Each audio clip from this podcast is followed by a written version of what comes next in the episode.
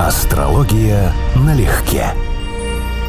Привет, Константин. Здравствуй, Анечка. Друзья, привет вам. Здравствуйте всем. Мы снова с вами. Знаешь, люди, о которых я хочу с тобой сегодня поговорить, ненавидят однообразие, а в качестве девиза используют принцип «если нельзя, но очень хочется», значит, нужно обязательно. И кто это, как ты думаешь? Кто бы это могли быть? Ну, так, на скидку, я могу логически вывести, что сейчас у нас происходят близнецы, значит, ты, судя по всему, двигаешься сюда, да? Конечно. Близнецам, ну да. Конечно, да. Сегодня предлагаю поздравлять меркурианских неунывающих любознанцев. Я бы их так обозначила. Любознанцы, любопытники. Вот с ними всегда можно поговорить, есть о чем и нужно поговорить, да? Ну, это главный талант близнецов. Помнишь, мы на эту тему говорили, что у каждого знака зодиака есть какая-то особенность, Угу. в чем он абсолютно лучше всех других. Ну, конечно, идеальный знак зодиака, поправка, что там все нужные нам сигнификаторы. Близнецы у нас это идеальный курьер, посредник, контактер. Это человек, которого любознательность, контакты, связи и знания ну, важнейшая часть самооценки. Для близнецов это очень значимая штука. Но углубляться многие из них не любят и, в общем, на самом деле не должны. То есть их функция быть связующим звеном для других знаков зодиака. То есть тем, без кого компания просто расклеивается, например, любая. Вот это тоже вот два знака, водолей и близнецы, могут давать эти свойства. Но близнецы – это, вот как ты говоришь, любознатели. У меня близнецы ассоциируются, не знаю почему, вот Меркурий даже скорее, да не близнецы, Меркурий, ассоциируется вот с мордочкой кота или лисы, когда им очень-очень интересно. Вот, вот, вот с выражением физиономии, оно мне не надо, но я все равно сюда суну, чтобы посмотреть, что там происходит. Вот это вот нормальное близнецовское должно быть состояние. Ты употребил слово «курьер», и я тут же вспомнила, помнишь, Шахназаровский фильм «Курьер»? Помню, конечно. Великолепный, обожаю его. И вот там Иван Базину задает вопрос, и Базин ему отвечает. Основной принцип моего существования – служение гуманистическим идеалам человечества. И вот знаешь, человечность – это тоже, кстати говоря, отличительная, на мой взгляд, черта близнецов. Уточню, это черта знаков воздуха. Ну, скажем так, три знака воздуха, водолеи, близнецы и весы, они в наибольшей степени связаны с культурой, с человеческим и с цивилизованным вообще в человеке. И по этой причине эти знаки как бы отдельно выделяются как особо оккультуренные или проявляющие воспитанные качества. Самовоспитание и воспитание. Для них это один из принципиальных моментов. Близнецы, у них есть как бы своя часть в этом всем. Они описывают не тему равенства, а тему родства, тему братства в определенном смысле слова. Потому что астрологическое название близнецов и астрологическая суть этого знака зодиака, она восходит к мифу о который был отцом двух братьев-близнецов, и там еще двух сестер, если я правильно помню.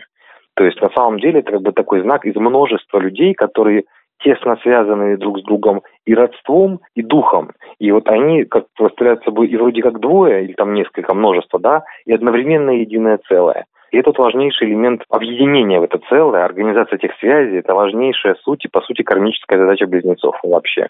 Переходя сразу к персоналиям, как мы любим, поздравляя каждый знак, Пушкин – наше все, Александр Сергеевич, какие глубины, Иосиф Бродский, два гения. Можно я тебя перебью? Конечно. Не перебью, дополню. Ты сейчас сказала Пушкин и глубины, и очень точно попала в суть. Потому что Пушкин по Солнцу близнецы. Если я правильно помню, там даже Солнце и Юпитер у него в близнецах. Но у него скопление планет в раке. И вот глубины, как ты правильно говоришь, они на самом деле проявляются еще вот здесь. То есть эмоциональные глубины были ему присущи вообще. Хотя его личность определяется близнецовской тематикой и легкостью, и контактностью. Но это человек не только знака близнецов, это человек с акцентированным раком, одним из самых глубоких знаков зодиака. Ага. Бродский. Бродский. Я, правда, карту не помню. Давай пообещаем нашей аудитории, что ты его посмотришь, Ага. потому что тоже удивительный близнец, глубинный, основательный, и даже в нем девьего много, на мой взгляд.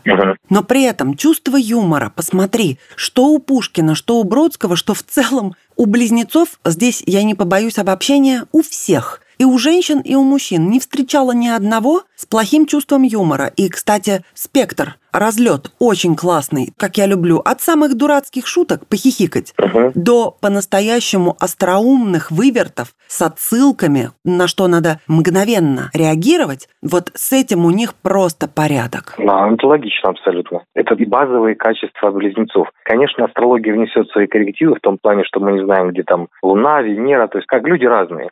Вот тот же Бродский, да, насколько он по стилю, например, тоже это имеет прямое отношение к Меркурию, насколько он по стилю отличается от Пушкина, потому что тот же Пушкин, его поэзия, как будто он говорит, то есть там нет практически вычурности совсем. Э, Бродский с его явным посылом, аллюзий, смыслов, то есть другая манера совсем изложения себя. Но он метафизик чистой воды, Бродский. У него геометрия пространства постоянно присутствует. В общем, ну он просто гений. Он гениальный поэт. Не, согласен. Я не его фанат, сразу говорю. Вот Пушкин в значительной степени больше близнецы. У него легкость характерная очень. Если мы говорим про поэзию, очень легкий стиль, очень легкая подача. Он легко переключался на характерные близнецовские темы. Ну и шутки, и эпиграммы и так далее. Он в значительной степени больше похож на близнецы. Бродского есть что-то еще, но еще раз я говорю, что я карты его не знаю. И сейчас меня заинтересовало, мне надо будет ее посмотреть. Потому что у него, конечно, там что-то другое. Но продвигаемся дальше Мгм. тогда. Как ты мне объяснишь в таком случае Виктора Цоя, которого я просто люблю безмерно и считаю, что в нем есть вот та правдивость и истинность,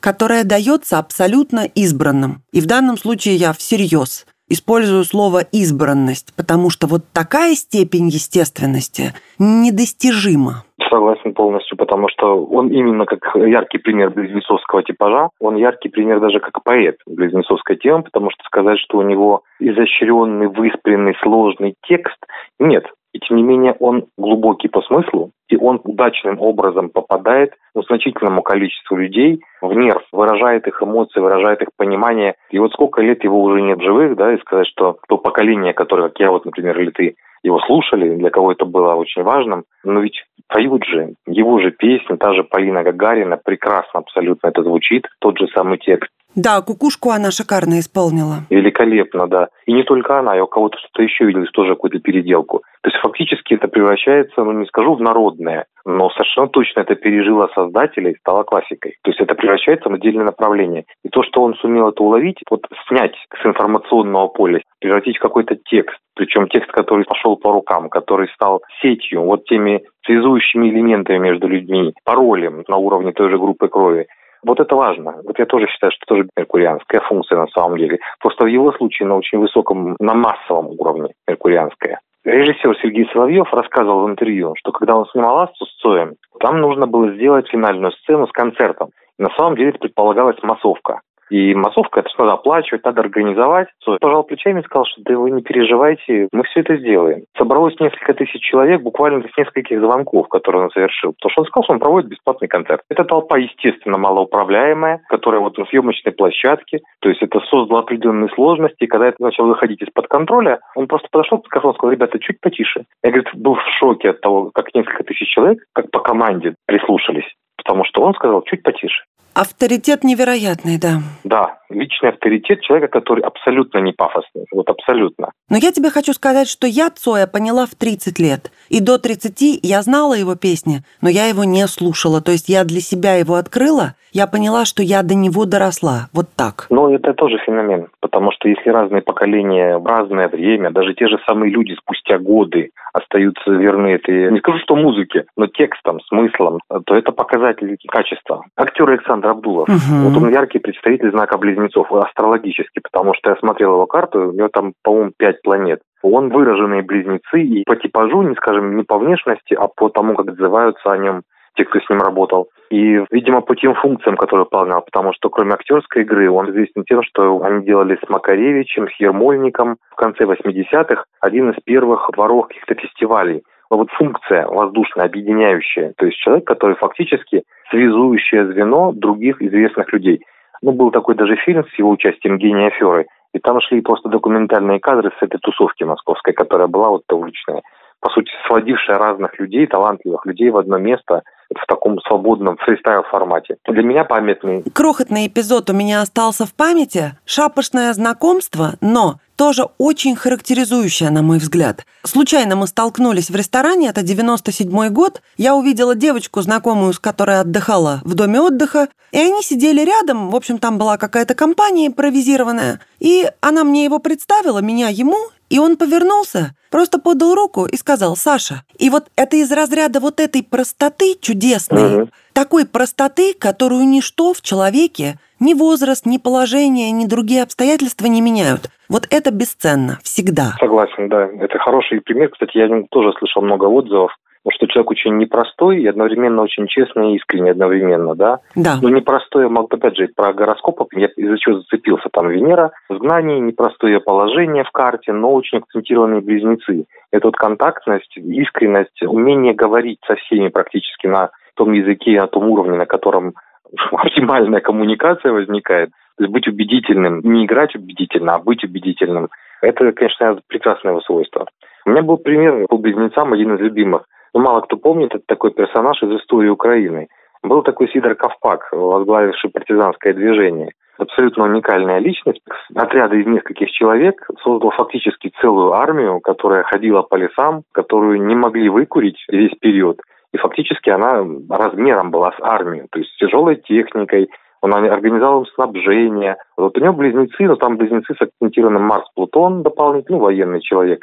Херон, кто его любит из астрологов, имеет прямое отношение к вопросу. У него Меркурий соединен с Хероном в близнецах. И все, кто описывали, говорили, что потрясающий проницательности человек. Вот тоже, да, он фактически военный начальник, но очень простой в общении, очень контактный, очень умный и очень проницательный. По нем даже был фильм в советское время, ну, как бы сейчас не актуальный, конечно. Космонавт Алексей Леонов. О. Тоже очень близнецовский пример, правда? Тоже очень близнецовский пример, вот прям совсем. Анатолий Чубайс – это близнецовский пример? А, не знаю. Вот, кстати, я его карту не смотрел. Судя по его непотопляемости, со связями, с контактами с головой у него все в порядке. Потому что это, опять же, ведущие качества близнецов, развитых близнецов. Неразвитый вариант близнецов отличается тем, что он попросту не умеет пользоваться этими вещами, путает правду с ложью, передает сплетни и так далее. То есть это такой вот, ну, как загрязненный источник информационный. А развитый вариант близнецов, сейчас мы говорим не про морально-нравственную сторону, да, а про проработанность их качеств умеет пользоваться информацией, связями, умеет отличать одно от другого, умеет стыковать людей друг с другом. Вообще близнецовская меркурианская тематика, вот это довольно длинный анекдот советских времен про Генри Киссинджера, но я не буду его рассказывать, потому что он реально длинный, мы много времени эфирного займем. Про челночную дипломатию, если кому интересно, можете загуглить. Как договариваются представители близнецов в дипломатии, а он был изобретателем, как считается, этого способа договоров. А вот как тебе милый, добрый, и любимый, мне кажется, всеми Джонни Депп. Вот они, близнецы шаманского типа, очень немногословный, скромный, при этом очень смешливый, хороший. Вот к нему хочется обратиться. Знаешь, как говорят парни друг другу, привет, друг, вот такое неформальное, именно от души. Да? И опять же, как говорят, от души, брат от души. Вот он из таких. Я себе еще одного близнеца могу подбросить из таких, которые не глупый, искренний, честный, достаточно открытый, в отличие, кстати, от Депа, который скорее еще и трагическая фигура в каком-то смысле. Да, конечно. И, ну, во всяком случае, брать последний развод явно показывает, что женщине там не все в порядке в карте. Пол Маккартни. Вот он, он почти классические близнецы, потому что у него и Солнце, и Меркурий, важнейшая для близнецов планета в близнецах. Вот он человек, без которого, возможно, Битлз бы просто не продержался бы долго.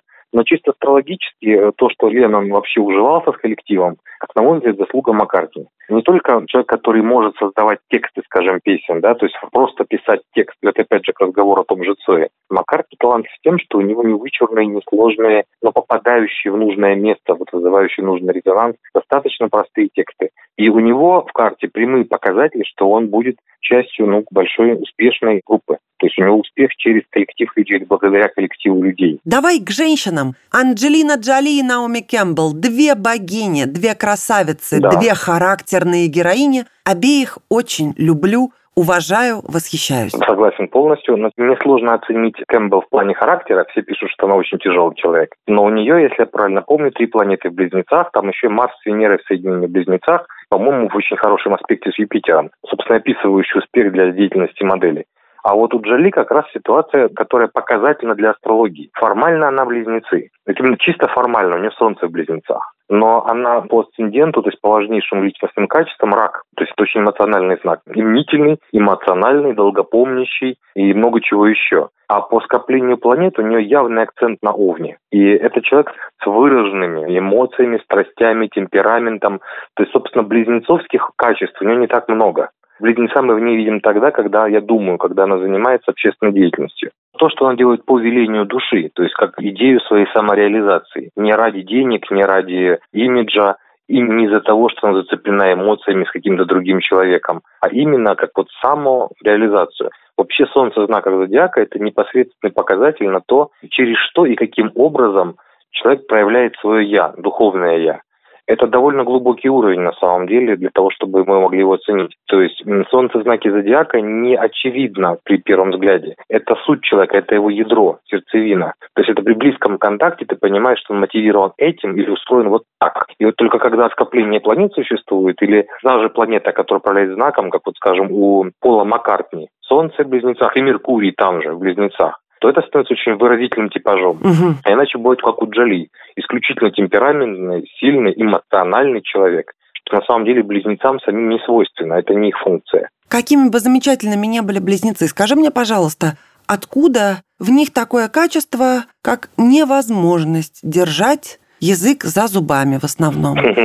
Ну, есть же это. Ну, должно быть, я даже больше скажу потому что в астрологии за близнецы отвечает Меркурий. Это наиболее, как я говорил, контактный, достаточно легко относящийся ко всему знак. И его функция – передача, раздача информации и увязывание между собой самых разных людей, самых разных слов. Вот одна из причин, почему, скажем, знак ярко проявляется у поэтов, у писателей – потому что это люди, которые могут мастерски владеть словом или смыслами, как они увязаны друг с другом. Но для них это важно. И поэтому, если у человека выражен знак близнецов, даже если Меркурий выражен, но близнецы это просто как очень яркий пример, ему будет сложно держать язык за зубами, потому что не соответствует его внутренней сути. То есть нужно поделиться хоть с кем-то. Ему надо делиться информацией, ему надо получать и давать. Информационный голод для таких людей – это сложная ситуация. И я бы еще сказала, что есть такая черточка, как легендаризация своего прошлого. Знаешь, создавайте о себе легенды, боги так и поступали. Хорошо сказано. Ну, скажем, это имеет отношение к Меркурию. Каким боком? Человек, может быть, не столько легендаризирует или мифологизирует свою личность или свое прошлое, сколько ему просто хочется рассказать интереснее то, что происходило. Возможно, дело в том, что близнецы, или, скажем, человек с выраженным Меркурием, хочет быть интересным рассказчиком.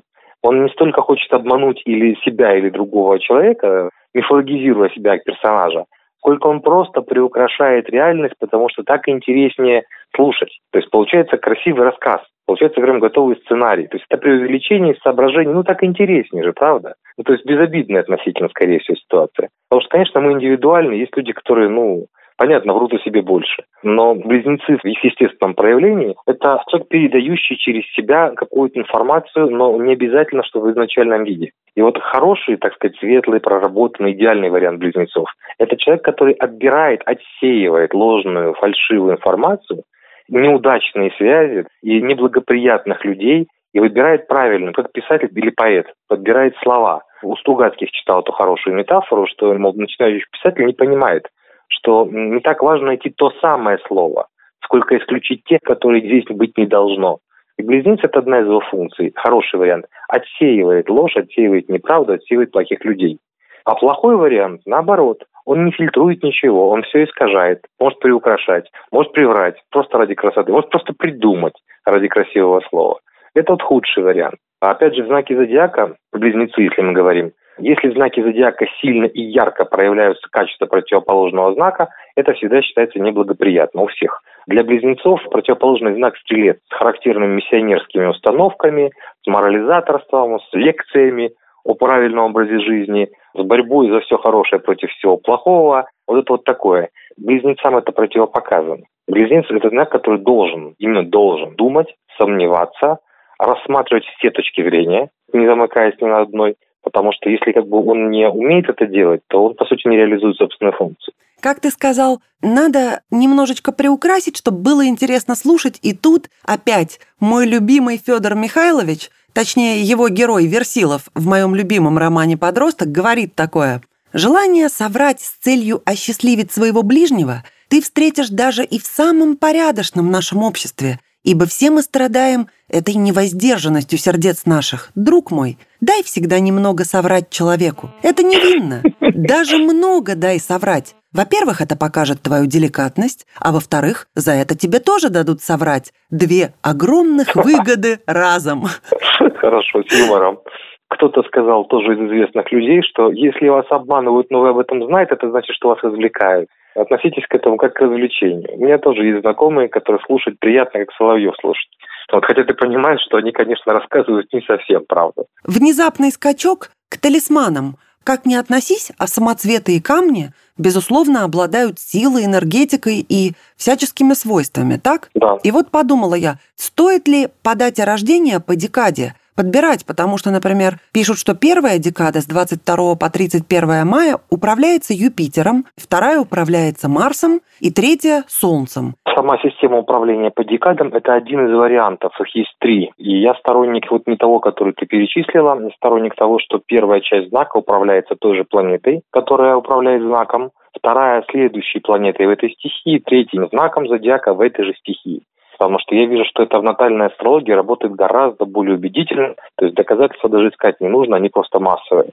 Аналогии между планетами и самоцветами, то есть камнями, существуют, но они не все являются однозначными. Одно из ценнейших качеств близнецов – это умение передавать без искажений. То есть фактически умение быть прозрачным. Поэтому считается, что меркурианские, особенно близнецовские камни, это чистые, прозрачные, этот хрусталь классика для близнецов один из вариантов. Те, которые достаточно светлые, пропускающие свет. Вариант существует Меркурий, это пестрые камни, то есть те, которые трудно описать одним словом. Там есть два варианта. Если перетекающие цвета – это Нептун, а если пятнышками, какими-то картинками сложными, рисунками, то это вот тоже Меркурий.